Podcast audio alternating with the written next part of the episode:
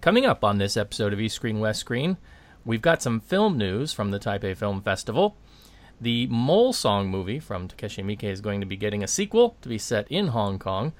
And we're going to talk a little bit about the movie 3 later, but there's also a documentary about the movie that's out now and available online. So, all of that, and we'll be talking about the latest Johnny To film 3 on this episode. East, Train, West, Train.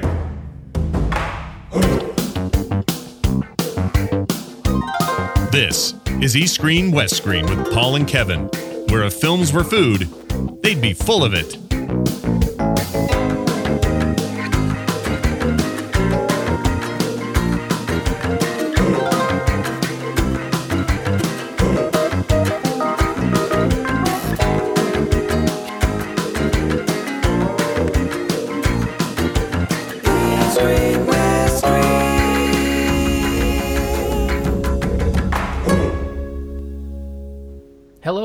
To another episode of East Screen West Screen. This is the show where we talk about film from Hong Kong to Hollywood and some other stuff in between. I'm your host, Paul Fox, and coming to us from his news desk inside a hospital lobby is Mr. Kevin Ma. Hello, everybody. Hey there, Paul. How are you? Doing okay. How are you doing, sir? I'm all right. You know, really, really, really busy lately, but um, otherwise, still you know, trying to keep myself afloat. Yes, indeed, plugging along. Um, a couple, you know, film festivals and things coming up in the not too distant future, right? I think uh, is uh, the Busan coming up soon, or um, some other film festivals of note, like Toronto's in a month or two, right? Well, you got immediately in Hong Kong, we have the Summer International Film Festival coming up next month. Then the end of next month is also Venice. Uh, right after Venice is Toronto. Right after Toronto is Busan, if it's still happening. By the way, Busan's having a major crisis right now, um, and is still kind of unsure whether it will happen this year. And right after that, you got Tokyo. So yeah, we're stepping right into the fall festival season, especially big in the West because um, Venice, Toronto, Telluride, those are the three big sort of festivals that that are introducing this year's uh, Oscar contenders. Mm, yes. Now, will you be hopping over to any, see any of these or? No, no, no, no, I wish, I wish. Um, I might travel to Tokyo just for myself, just for fun. Um, but otherwise, um, I don't see myself going to any of the uh, the festivals this year. Like I said, Busan's in, in real danger, and and um, Tokyo it would just be for a couple of days and actually just watching films on my own, not for any kind of work. Yeah, yeah. You can't get uh, Cathay Pacific to comp you some uh, tickets to Toronto or anything.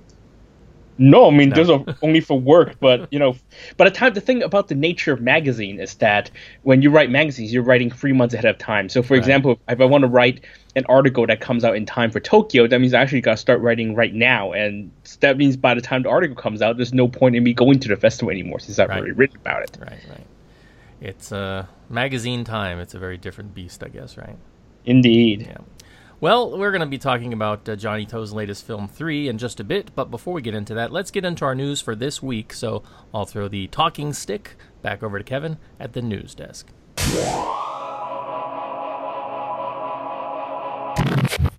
And over here at the news desk, a um, couple of news, uh, very short news, um, not a very big week. But anyway, the Taipei Film Festival wrapped up um, this weekend. Um, and uh, I went there last year, and I think it's actually one of the sort of I don't want to say like I don't want to use like a cliche, but it's one of the sort of best maybe fest film festivals that you don't know about yet in Asia. Um, it it shows it showcases a lot of uh, Taiwanese films, smaller Taiwanese films, um, and it showcases a lot of sort of independent, more artsy films for the local audiences. Uh, but anyway, they, they, uh, also it's also a very very um, long festival running about three weeks, and it ends um, and ends with a pretty major award ceremony um, on the very last day. Um, anyway, so so the um, awards just came out uh, this uh, past weekend, and a Taiwanese film about Aboriginals um, won five prizes, a total of five prizes, which is really huge. Um, and the film um, is a drama called, and I don't know, do you watch a lot of Taiwan? You don't watch a lot of Taiwanese films, right, Paul? No, I don't. I don't. I, I don't see many. In fact, what was the big two-parter that uh, was um, all um, all around on the international circuit uh, some years back. Seediq Bale. Seediq Bale, yeah. See, I haven't even seen that yet. Uh, I, I've seen a couple. Like I saw the what was the we, we talked about before uh, rooftop, right? The Jay Chou um, Right. kind of musical montage piece, and uh, Monga and, and a couple others. Um, but uh, some of them just uh, slip by, and I just you know never get around to seeing them. Yeah, but that's a that's a really long film, so it's okay. anyway, the the one that the one that won the big prize is a is an Aboriginal film called Lokah Laqi, or I don't know if I'm saying it right. It's uh it's done it's actually in uh, uh Aboriginal language, I suppose. It is the second film by Laha Mebow, which is a uh, who is a Taiwan Aborig- Aborigine. Um, and uh, the film won total five awards, including Best Picture, um, Best Director, Best um, New Actor. The entire children's crew won Best Actor.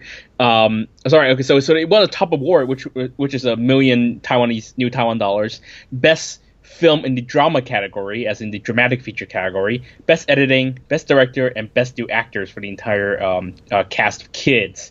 So um, this is actually like a big, pretty big deal because last year's uh, winner, uh, Thanatos Drunk, went went on and, and won a bunch of good, uh, got nominated for a bunch of Golden Horse awards, um, and sort of saw a lot of critical acclaim that Taiwanese films don't see outside of uh, directors whose name starts with Ho. Um, so, so, so it was a, it- it's a pretty big deal. Um, I haven't seen the film yet. It is coming out on DVD um, at the end of the month, I think, August 5th uh, from Taiwan.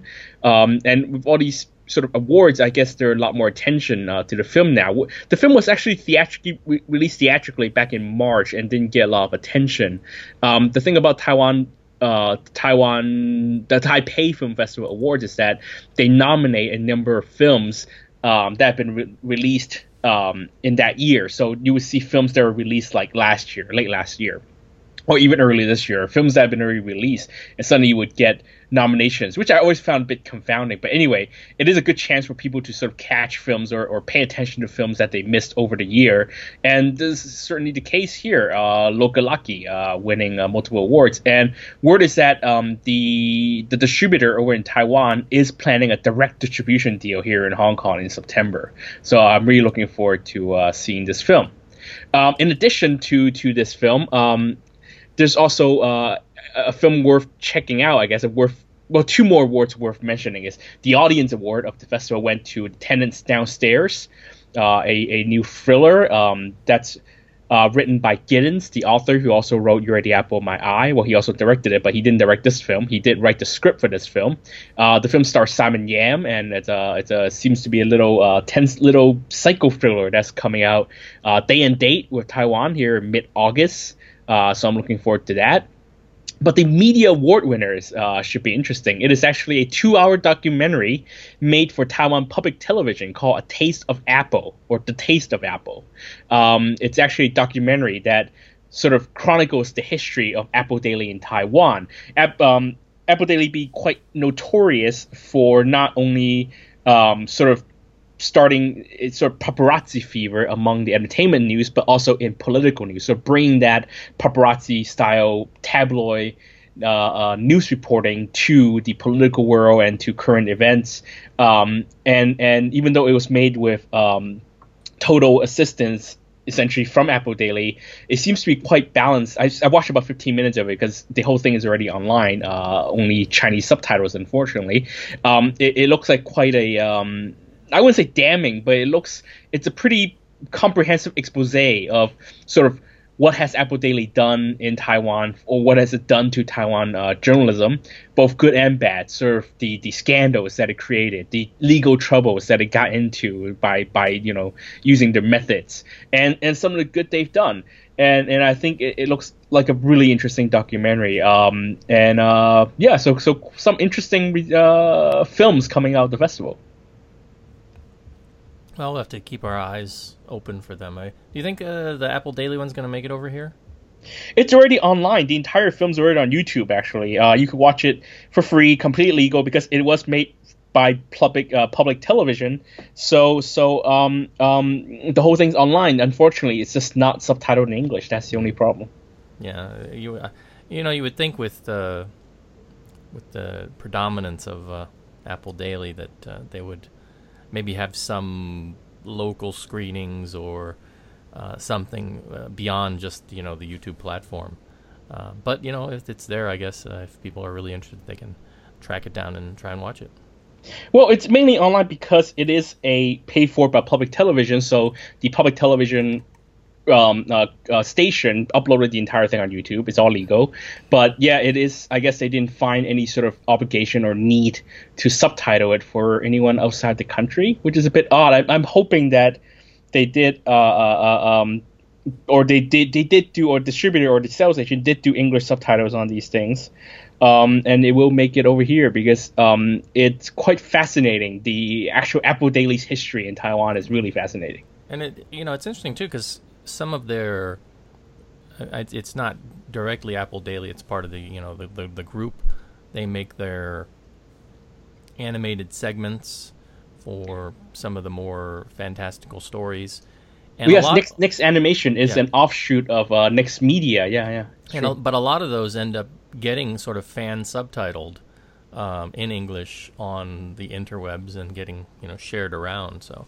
Oh no, no, those actually Next Animation. Um, uh, very soon after they they sort of became viral, they started their um, off, English offshoot. They they sell. They have subscribers. They do oh, all the okay. English version themselves. They were actually hiring um, uh, for news writers and editors, and I, I even thought about applying once. Oh wow! But, I, um, I see. I, I thought that uh, the ones that came across my feed, I thought those were just like done by as sort of fan subs. That's interesting. No, the uh, the the foreign uh, the foreign language or the English language uh, side of the of of Next Next Animation is called Tomo News. So, but uh, they're all done out of the same studio by the by the same company, mm. but different uh, staff with different languages. In fact, remember the um, there was a viral video of a woman who did a dance um, for for when she quit her job. I don't know if you remember this. Did it to a Kanye West song.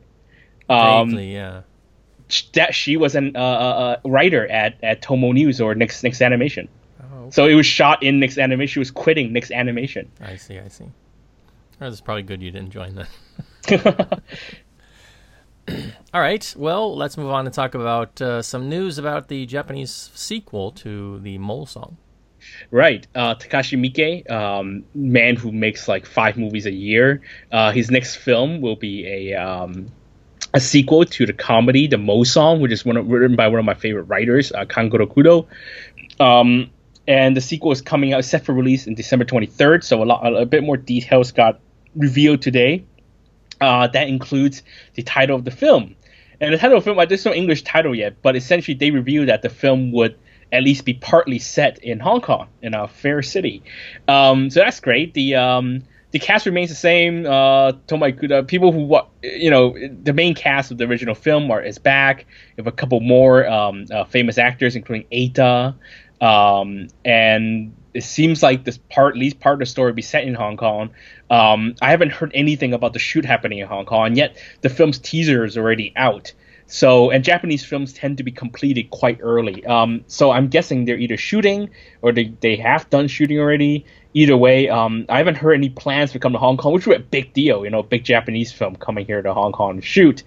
Um, but anyway, it seems like uh, it was interesting because Kankuro Kudo, the writer, was in Hong Kong uh, back in March for the um, international premiere of his latest film, Too Young to Die, and I was there because that was the first time I've seen people give a standing ovation to a Q&A guest. There were so many Kankuro Kudo fans in the house. Um, so so I wondered if if his little trip to and and Kankuro Kudo doesn't base I mean the the Mole song itself I think is based on a comic book, but I think I'm not sure if the Hong Kong uh, storyline is based on anything. Um, and Kankuro Kudo is one of the few writers who can actually get by in the Japanese film industry with writing original material. So I wonder if um, his trip to Hong Kong uh, helped him uh, inspire him for for the sequel. But um, yeah, no, I I, I, I love Kankuro Kudo's work. The first film's a bit long. It's it's it has its problems, but um, you know I anticipate any Kankuro Kudo films with great you know excitement and uh, let's see what Takashi Miike does in Hong Kong. Yeah, indeed, very interesting. Um, I don't know if this is gonna. Be, I haven't seen the original, so I don't know if it's a it's a film for me or not. I think the um, I'm behind on Miike films. The last one I saw was uh, Yatterman, which I loved. I know a lot of people were kind of down on that. I think he did a great uh, parody uh, and homage to the animation. um, which I also liked. I have Ninja Kids on DVD sitting on my shelf. I just haven't popped it yet. Um, and I do want to see and try and get a hold of Ace Attorney because I loved the game series, although I'm not sure the movie was all, all that well received. Um, and I think we're supposed to get Terra Formars theatrically here, right? We did. I've already seen it. I even Oh, wrote a review for Ross's website. Been, it's already been released. Yeah, yeah, yeah. Stuff came and went. I, uh, it came and went and it was pretty crappy. The thing is, this is like, you know, the thing is, you can never be completely caught up with Miike films because he makes so many of them. And in fact, that's one of the things I say about Terra Formars is that, you know what, it wasn't good, it was crap. But the thing about, you know, any any fans of Miike would know that. Look, there's another Miike film coming down a couple months later anyway. So and even Miike is like, yeah, I'm just gonna finish my film, move on to the next one. So like neither Miike nor his fans would care that he's made a crappy film because let's face it, this guy does not have a 1.0 batting average, right? Yeah. So so in fact, I think his batting average is about as good as your your regular pitcher on a, an MLB team right. which is which is a pretty low batting average. So so um yeah um um so it's okay. Don't don't worry about getting caught. But I do have uh, a few of these Miike films on DVD. Unfortunately, they're all from Taiwan, so they're all not subtitled in English, including the Moson actually. Um, but yeah, let's let's see how I can help you get get a hold of more Miike films. But don't watch Yakuza Yakuza Apocalypse. It was shit. Oh crap! it was crap. Yeah. You edit that out. That's all right. all right, and so yeah, that's uh, gonna wrap up our news over from Japan. So let's get back to Hong Kong for our final bit of news, which is actually related to our film review for this week for Johnny To's Three, and that's about the uh, do- the documentary of the making of the film, which is online, and almost as long as the film itself. Well, that, that's a bit of an exaggeration, but about half as long, right? That's right. Um, so uh, a couple years ago, a, a young um, uh, film student named Ferris Lin did a feature-length documentary on on Johnny To called Boundless.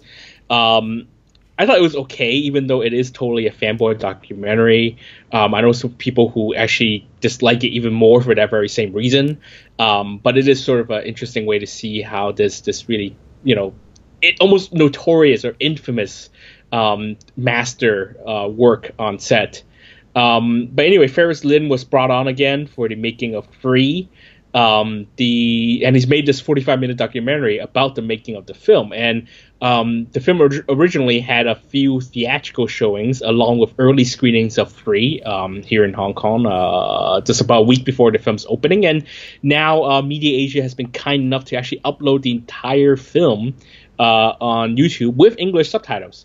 Um, I was just watching a bit of it before we started recording because this literally just went online about an hour ago, so it's still quite new and and I haven't had, to, had time to watch the entire thing yet. But um, I watched about a few minutes, and especially um, it's about Yau Nai Hoi, writer, and and and uh, and actually and pretty much announced and confirmed to be Milky Way's successor um, after To, you know, if he ever leaves the film world, uh, um, uh, Yau Nai will be taking over. But anyway, uh, it shows a really fascinating and, and quite frustrating process uh, on how difficult it is to write for Johnny To because you see a lot of you see a few scenes of Yau Nai actually arguing and trying to pitch his idea to Johnny To and Johnny just sort of going no.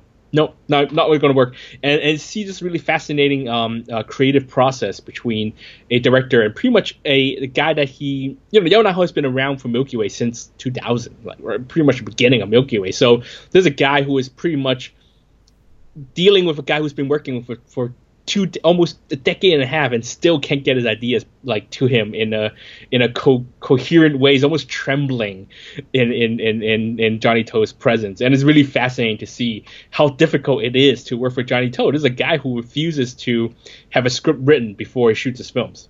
Right, who makes his actors wait around set the entire morning while the scriptwriters are still trying to churn out a piece of paper, you know, with with dialogue and and have have have Johnny To approve it, and and um and I'll get I'll, and that kind of ties in with what I think about the film, but uh, we'll talk about that later. But in very very fascinating documentary for anyone who's actually interested in seeing how Johnny To works. Boundless was a bit too sort of broad in a way you never really see enough of him on set. this fixes a lot of problems, including you know Johnny To's really terrible t- and notorious bad temper. So uh, yeah, I quite look forward to watching the rest of it. All right, so you can check that out, and uh, as Kevin said, English subtitles, so it's a win-win if you're uh, not up on your Cantonese or Chinese. All right, I think that's going to wrap it up for our news. We're going to take a short musical break, and we'll be back to talk about this week's film, and that is Johnny To's 3.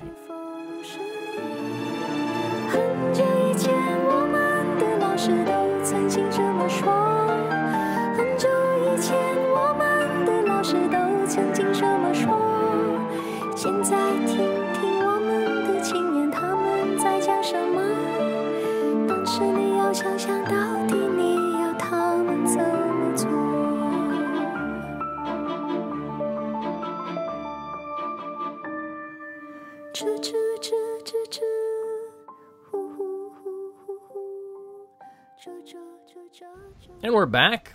Our film this week, as we said, Johnny To's 3. The story when a police unit led by Inspector Chan, played by Louis Koo, brings a violent gangster named Shun, played by Wallace Chung Hon Leung, to the hospital with a gunshot wound to the head. Dr. Chen, played by Vicky Zhao Wei, is torn between her oath to do no harm and the idea of helping someone who has potentially harmed other innocents and may continue to do so. Compounding her dilemma is the fact that Inspector Chan doesn't seem to be doing things totally by the book, and she's equally haunted by her own encroaching self doubt in her medical abilities. So, this surprisingly uh, was a very short movie. I went in not really realizing uh, what the actual time length was.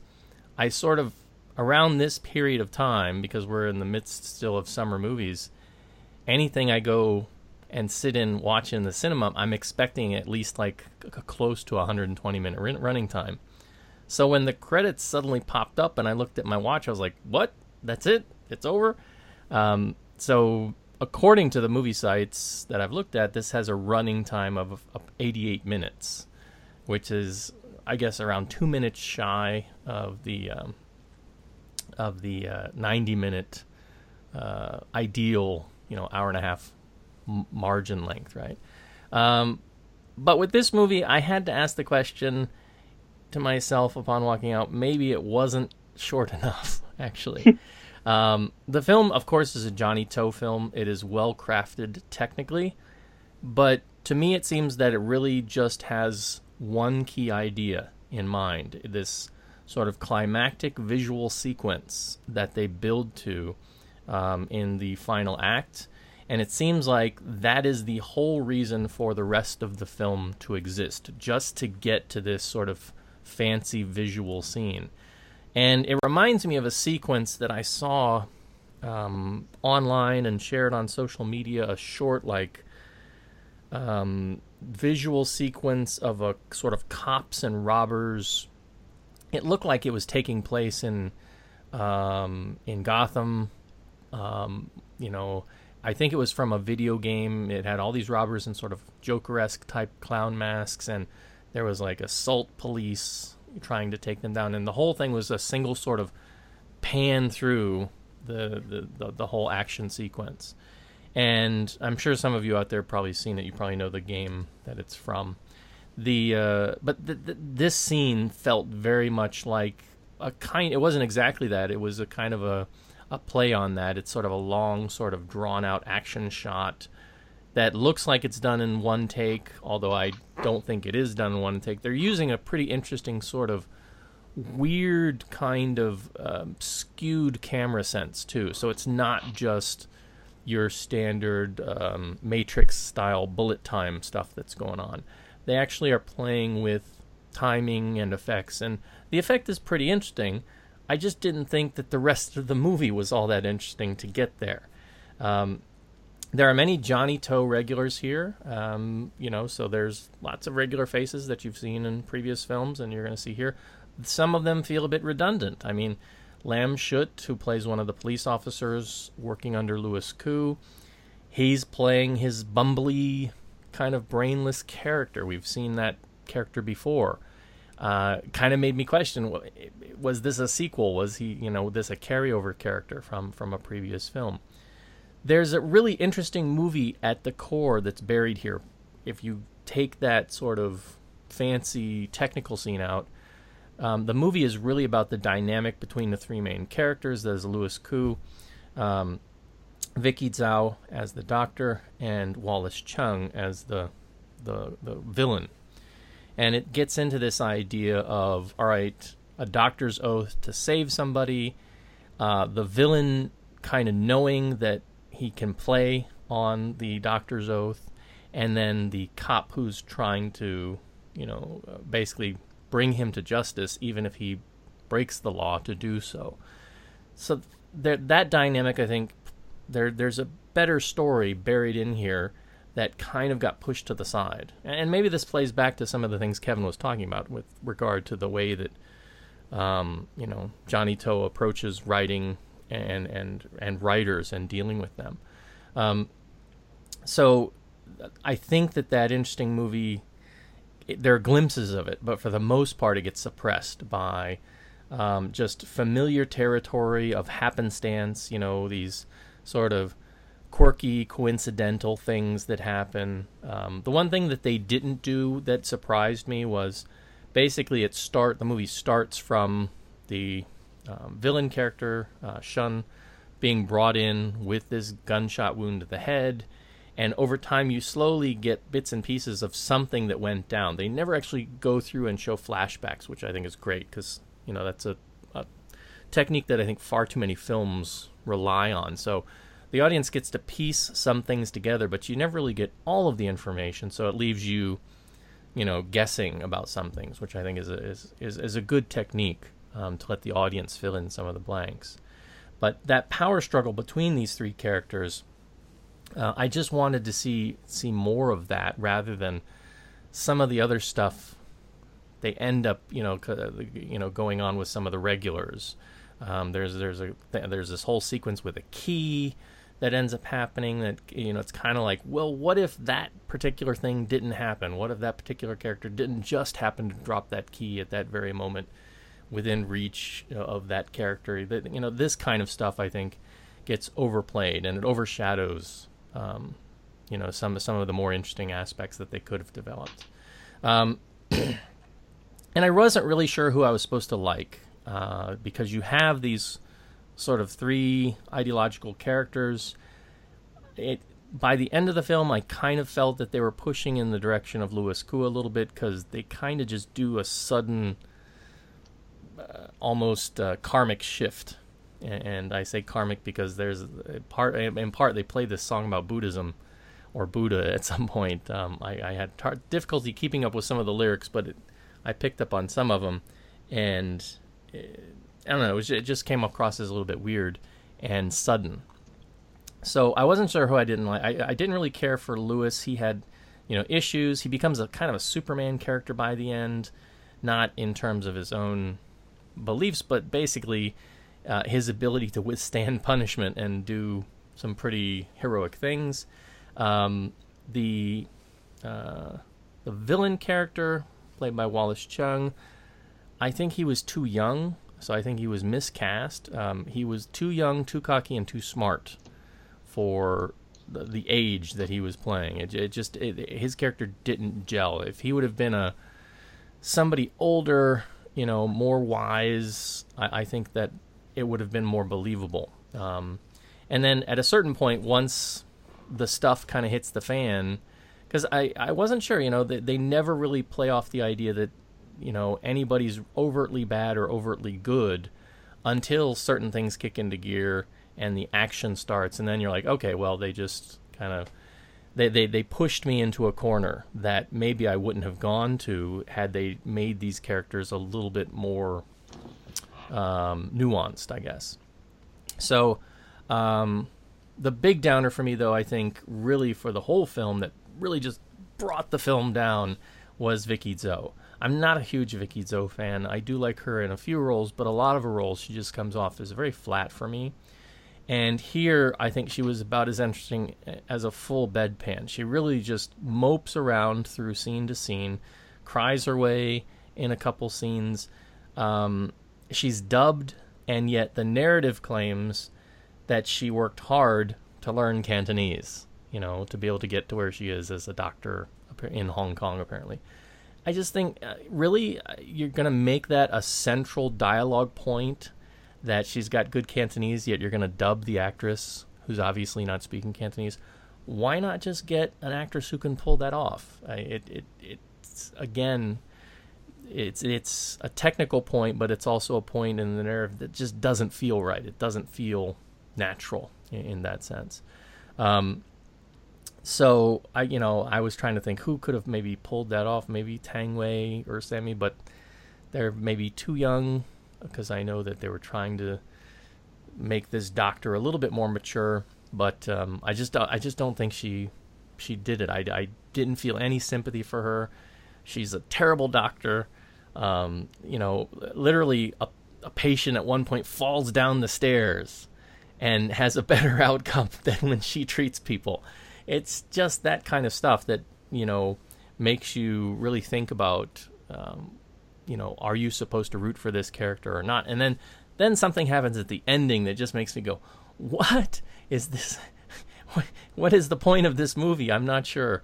Um, the the one character that I did, did like was actually one of the minor supporting characters. Um, a small performance by uh, usually a TVB actor Chung Kwok Kang, um, and he has a brief storyline. He's in the hospital for treatment with his wife, and um, uh, just a, a small moment. I, I just kind of liked the nuance between him and his wife, and the, the thing that they're going through. Um, again, it's a very minor thing, but I just stuff like that felt a little bit more nuanced and genuine to me than the rest of the film, which again was just kind of a putting the pieces in place to get to this event that that ultimately happens. Um, and, and really, once it happens, I you know it's supposed to shake the foundations of the doctor and her beliefs and, and her system because it's like you know it, it's a big sort of not not blockbuster esque type of type of thing, but you know somewhere along those lines. And uh, if you're an action fan, you know you, you'll be somewhat pleased, I guess. So I, I'd say the, it, the film is worth seeing, really just for that visual sequence more than anything else.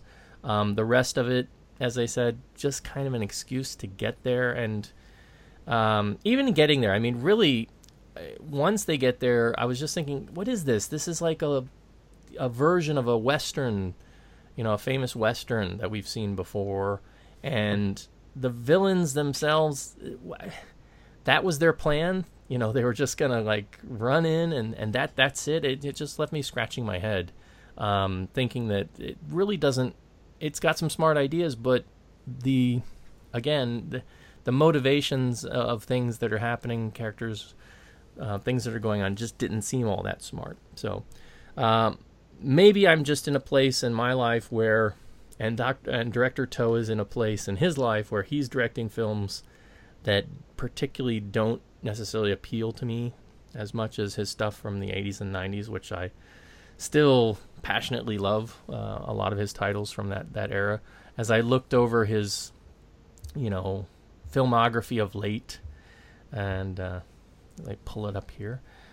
Uh, you know, last year we had the Office, which I thought eh, was okay as, as, an experiment. Don't Go Breaking My Heart 2, which uh, did go breaking my heart. Um, Blind Detective before that in 2013, which I kind of liked. Um, Drug War, which remains a sort of a point of contention between me and Kevin. We won't get back into that debate. Uh, Romancing in Thin Air, which I thought was uh, just kind of meh compared with some of his earlier uh, romantic comedies. Uh, I did like the original "Don't Go Breaking My Heart" though, and "Life Without Principle," which I thought was was excellent. But also a film like this film that you know uses um, storylines and happenstance, but I think it does so in a much more provocative and, and interesting way than this film does. Um, I also see that he's got a couple films listed, something called The Old Guy, that's listed as this year, but we we haven't gotten it, or listed as last year, but we haven't even gotten it as far as I know with Lau Ching Wan. And there's an election three, um, slated with Andy Lau. I don't know. Uh, do you know anything about those, Kevin? Are those uh... what? Wait, yeah, what? Th- this is on this is on HKMDB. Election. Don't believe that. sorry, sorry, don't believe that crap. I mean, seriously, online uh, these fanboys will pass any anything that they read online. Trust me, Johnny To is not working on Election Three with Andy Lau. There's no such thing. Seriously. Okay. Well, Okay, he's mentioned Election Three, but he's talked about Election Three for years. Um, um, as far as I know, I- I'm sure Milky is working on a few projects. I know of one that I've signed an NDA and I can't talk about. but we'll talk about this after we, we turn off the recording. But there, I know that uh, uh, Johnny To, the c- company that that finances Johnny To's films now, Hyrule, they they announced a couple of projects, including a really big budget fantasy epic written by Wai Ka-fai, which I guess assumes it answers where Wai Ka-fai's been. But there are also um, um, a few other projects, but none of them is election free. Which yes, he's talked about for years, and and as Johnny To always does, talks about things for years and never does them. So um, yeah, don't worry, Milky Way is definitely active, and like I said, Yau Nai Hoi, he is the sort of the new the successor of Milky Way, and and he's just getting started. uh, well, uh, it will be it would be great to see an election three with Andy Lau, though. I will say that, um, even if it's just a pipe dream. So yeah, that's kind of my thoughts. This is a film to kind of see. It's short. It's pretty easy to get through, um, but for me was no real great shakes. Uh, musical note though, Ivana Wong does sing the theme song that they end up running in the latter part of the credits. Um, so if you're an Ivana Wong fan, yeah, you can stick through the credits. There was no end credit scenes or anything like that, but uh, I stuck through just to listen to the song. Kevin, let us know how good this film was for you. Well, okay, on a superficial note, I'll offer some of my take on it, and I'll give you actually some other interpretations of the film that has come out. Um, and I think it might fill in a couple of blanks for you, uh, Paul. First of all, I- I think that the film, uh, first 65 minutes or so, actually is excellent. Um, and and excellent in that real superficial, stylistic way.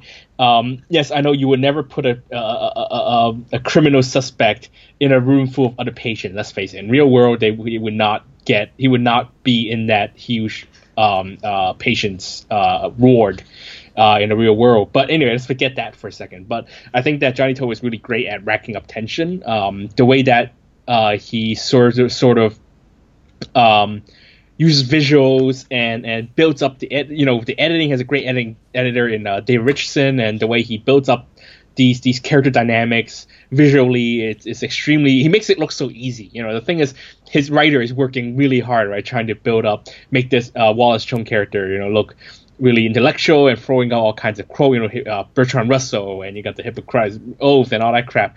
And and um and he just sort of makes everything look easy. It's great on a visual in a visual sense. I mean, this is like this Johnny To doing his thing, and he's having fun doing it. And he's sort of fall, falling in love with shooting indoors, um, which he did with Office, and he's doing again here. Is a completely controlled environment, which I think is quite interesting. He sort of get get he sort of had this little playground for him to work with, right? He's like a little kid, you know. Outdoors, you don't quite get that sort of comfort. Indoors, he's just going nuts with with cranes and jibs and stuff like that. Um, um, the three characters, the dynamic, I like Vicky Zhao more than you did. I think the character is quite interesting. The the sort of arrogant doctor who can't sort of put away professional pride, and I thought it's a really interesting dynamic between the three people.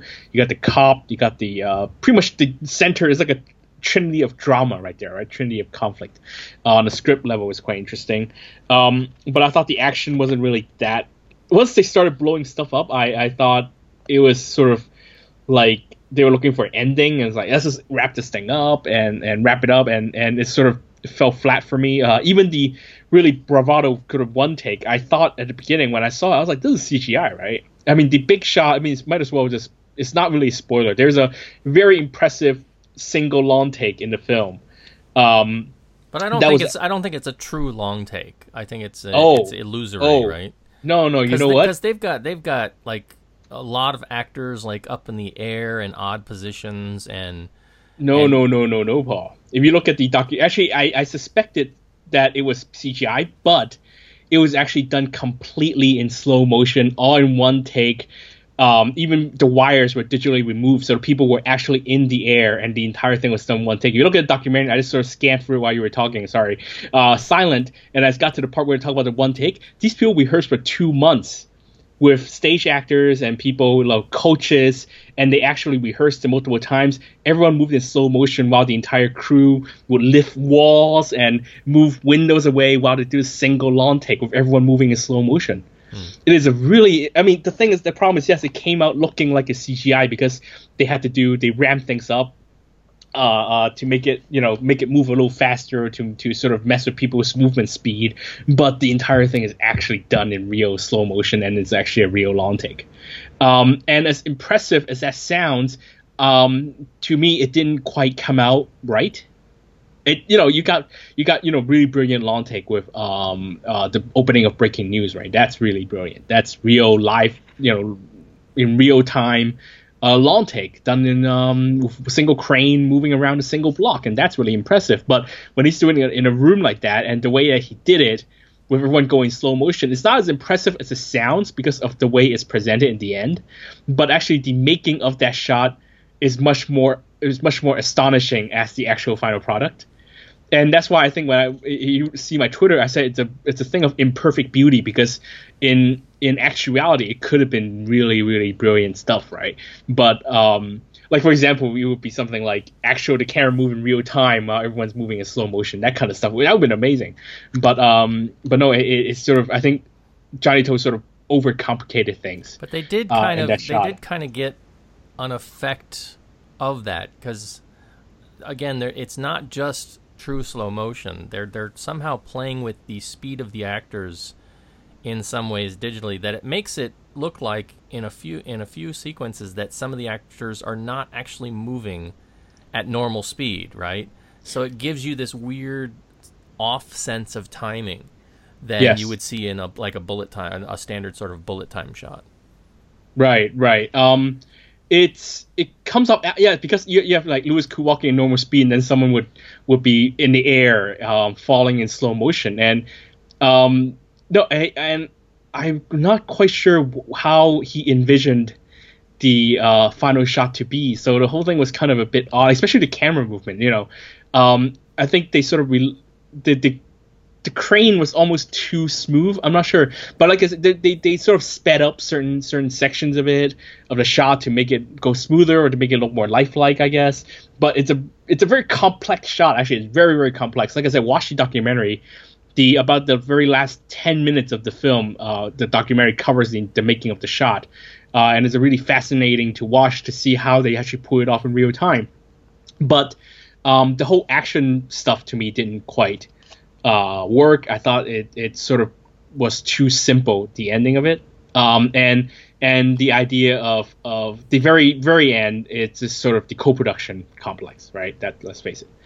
But anyway, sort of filling up the blanks. Um, um, there there is actually sort of deeper reading of the film. Um, by local critic Ernest Chan, he wrote a piece uh, for uh, local media, and he sort of um, decodes the film a little bit. First of all, well, actually, first, I, I'm I'm surprised no one mentioned Help. Help was the last film that Johnny To did that set almost completely in the hospital, and I thought that was better than this one.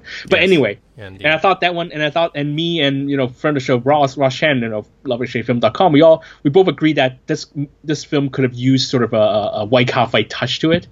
I thought you could use a little more dark comedy. I think they were really trying for it with the side characters, the Lam character or the other patients and stuff like that. But I thought you could have used that extra sort of offbeat humor. But anyway, the film um, it's a very interesting reading of the film. I think the three characters. Um, first of all, and and and I think it's completely right in terms of these three characters. You have um, three people who can't really do their jobs, or two people who can't really do their jobs. You have a doctor who can't he- who can't heal anyone.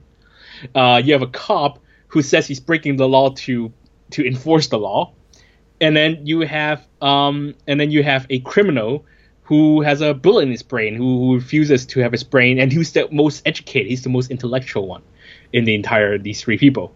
Um, and, uh, so first of all, the cop, actually Louis uh, Louis Koo character is easy to read. He is the modern Hong Kong police, right? Breaking the law to to enforce the law. But you know, the thing is imperfect police or dirty cops or cops who don't play by the rules. That's Johnny To's thing. Johnny has always done this. So let's take out let's let's play, you know, give him benefit of doubt and, and make it sort of his usual sort of motif. All right, let's let's not even play politics in this. Okay, um, you have a you have a, a, a like you were saying earlier. Uh, Vicky Zhao plays a, a doctor who, uh, an immigrant actually, immigrant from China who came to Hong Kong and learned Cantonese. First of all, I, her casting is because of the co-production agreement. You have to have a Chinese lead, uh, to lead from mainland China. And I guess Gao Yuan wasn't free, or Gao Yuan or Vicky Zhao is a bigger name. She she does get more money in China, so that's probably a commercial decision and also a co-production decision to get Vicky Zhao. Uh, they had to get a Chinese actor. Um, um, and her character essentially represents what what the Chinese state media has called new Hong Kongers, new Hong Kongers. Uh, people come down and and essentially take advantage of the Hong Kong system, and she you know she learns Cantonese and tries to become part of Hong Kong, but then it sort of made her more arrogant and sort of made her her pride and a lot of pride and and sort of um, um, self-confident almost to the point where she can't look past her mistakes or look past her identity right? And then you have um, a criminal a so-called criminal who is who has a bullet in his brain but won't get operated on because he refuses to let his brain be in the hands of of, of other people. So he, he keeps his mind clear um, and he's the intellectual one. He is the most intellectual one of the the, the three characters. Um, so there's a chance that he could be representing the so-called you know criminals, what the older generation would see as criminal, the student activists, right? Uh, so it's a very interesting. So and Victoria and the hospital is called Victoria Hospital. Um, so in a way, the hospital could represent Hong Kong. The three characters represent different sectors of sort of contemporary Hong Kong. At least the the sort of um, antagonistic part aspects or elements of Hong Kong society at the moment, which is the law enforcer, the the people from China, new immigrants, and the students who are labeled as criminals. And in that in that sense, I think a triangle is a very interesting um, uh, uh, dynamic here, if, if that is uh, what the writer and Johnny To were, were trying to do. Now about the song, the Ivana song is actually a cover song. Um, uh, by a Lo Ta-yu. Lo Ta-yu uh, is a Taiwanese musician, and uh, he actually wrote the music for Office, so you have the connection there. And the name of the song is called Zhi Hu Zhe Ye.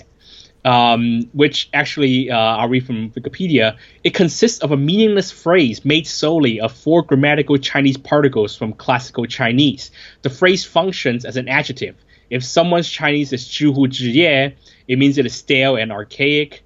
Um, the, this version actually had its lyrics uh, changed a little bit. Uh, one of the lines says, um, "Look now, look at what our our our youth is saying. Uh, why?" In the end, you have to ask why they did what they did, or why they did it the way they did, why they do the things they did. Um, so it's very interesting that that the song is in there in this sort of period, and you have these this character dynamic, and it's all kind of open to interpretation. Um, in one way, you could talk about you know people, free people who aren't doing their jobs. About what Hong Kongers doing, what their identities, essentially what fit into their roles. Uh, for example, a doctor isn't healing. Uh, a cop who isn't who isn't really I don't want to say copping, but no, a, a cop who isn't enforcing the law, who is breaking the law, uh, a criminal who who actually didn't break the law, who was who was actually why he got there. It was a bit of a spoiler, but the way he got there, um, he was kind of set up. Um, so so it's, it's interesting, uh, interesting dynamic, and in a way, sort of talking about contemporary Hong Kong in more complex ways than than I can go into at this moment without writing some sort of thing in advance to to talk about. It. So it's a very interesting reading of the film. Um, for me, I thought it was sort of a light stylistic exercise. It is their 25th anniversary, so I thought, oh, Johnny To wants to do you know a mixtape of sort of greatest hits, right? But um, it seems to be a little more than that, and I think that's quite interesting and something that um, that could be open to interpretation. I think.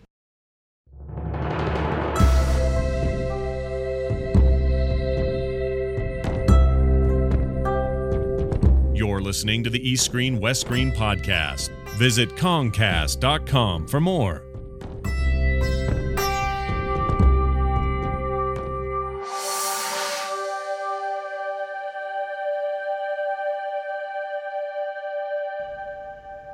All right, you have been listening to the Screen West Screen podcast. Our theme music was composed by Rob Jabauer of Schnauzer Radio Orchestra. Research has come from a variety of sources, but primarily lovehkfilm.com and the Hong Kong Movie Database. We also get a tremendous amount of support from listeners like you. If you'd like to be part of the show, please get in touch with us via the website at concast.com. You can follow us on Twitter. That's twitter.com slash at concast. And you can check us out on email if you'd like to leave us some feedback there. You can uh, write to us at eastscreen at gmail.com. And we are over on the Facebook as well, East S, West S. Please do follow along with Kevin and what he's doing and the writing that he's doing. You can do so. You don't even have to subscribe, or uh, actually, you have to subscribe, but you don't have to pay for the subscription. Can't talk. you don't have to pay for the subscription because uh, you know we live in this age of lots of free media, right? So, where can they follow along with what you're doing, sir? You can follow me on Twitter. Uh, I am at the Golden Rock. That's one word. At the Golden Rock. Um, you can see my monthly work on uh, Discovery Magazine. Uh, so actually, you do have to pay. You want to fly Cathay Pacific. You want a physical copy of the magazine. You have to fly Cathay Pacific. So um, uh, I am on Discovery Magazine, the entertainment section, um, which you could. Uh, and also on Silk Road, the Dragonair uh, or Cathay Dragon magazine, or you could read the magazine um, without the movie listings. Uh, my fantastically edited movie listings um, on on uh, the Discovery iPad app, which is exclusively available on the iPad um, uh, on the Apple sorry App Store for the iPad. Uh, and um, yeah, you can email me at thegoldenrock at gmail.com. All right, there you have it. Our next show, episode 198. Uh, what do we have on the? We've got a couple West Screen films on the horizon, both the Ghostbusters remake and the uh, third Star Trek reboot um, s- series sequel in the JJ verse, as it's referred to. Uh, do we have any think- local things coming out this week too? Eh, we have a film called "So I Married an Anti-Fan," but it's not really playing. There are not enough shows, so uh, I don't think we'll be able to catch that this weekend, and um, it's going to be hard to try to get me to actually go see that film. So I think next week we can talk about Star Trek, and I think it does count as Asian because it has an Asian director. Yes, Justin Yeah. Lin. I am interested. I've I've not been a fan of the JJ verse, but I am interested to see what he does with it. So um, I'll be definitely getting out to check that. So that yeah, maybe we'll look at talking about that next week. And uh, and relevant to that, uh, bit of news. Maybe we can come back to. Netflix is going to be running the Star Trek TV show apparently uh, internationally, uh, as the current news that I read today uh, has listed. Maybe we'll come back and talk a little bit about more on our next show. Until then, this is the East Screen West Screen podcast saying we wish you good viewing, and we'll see you next time. See you next time, everybody. Park.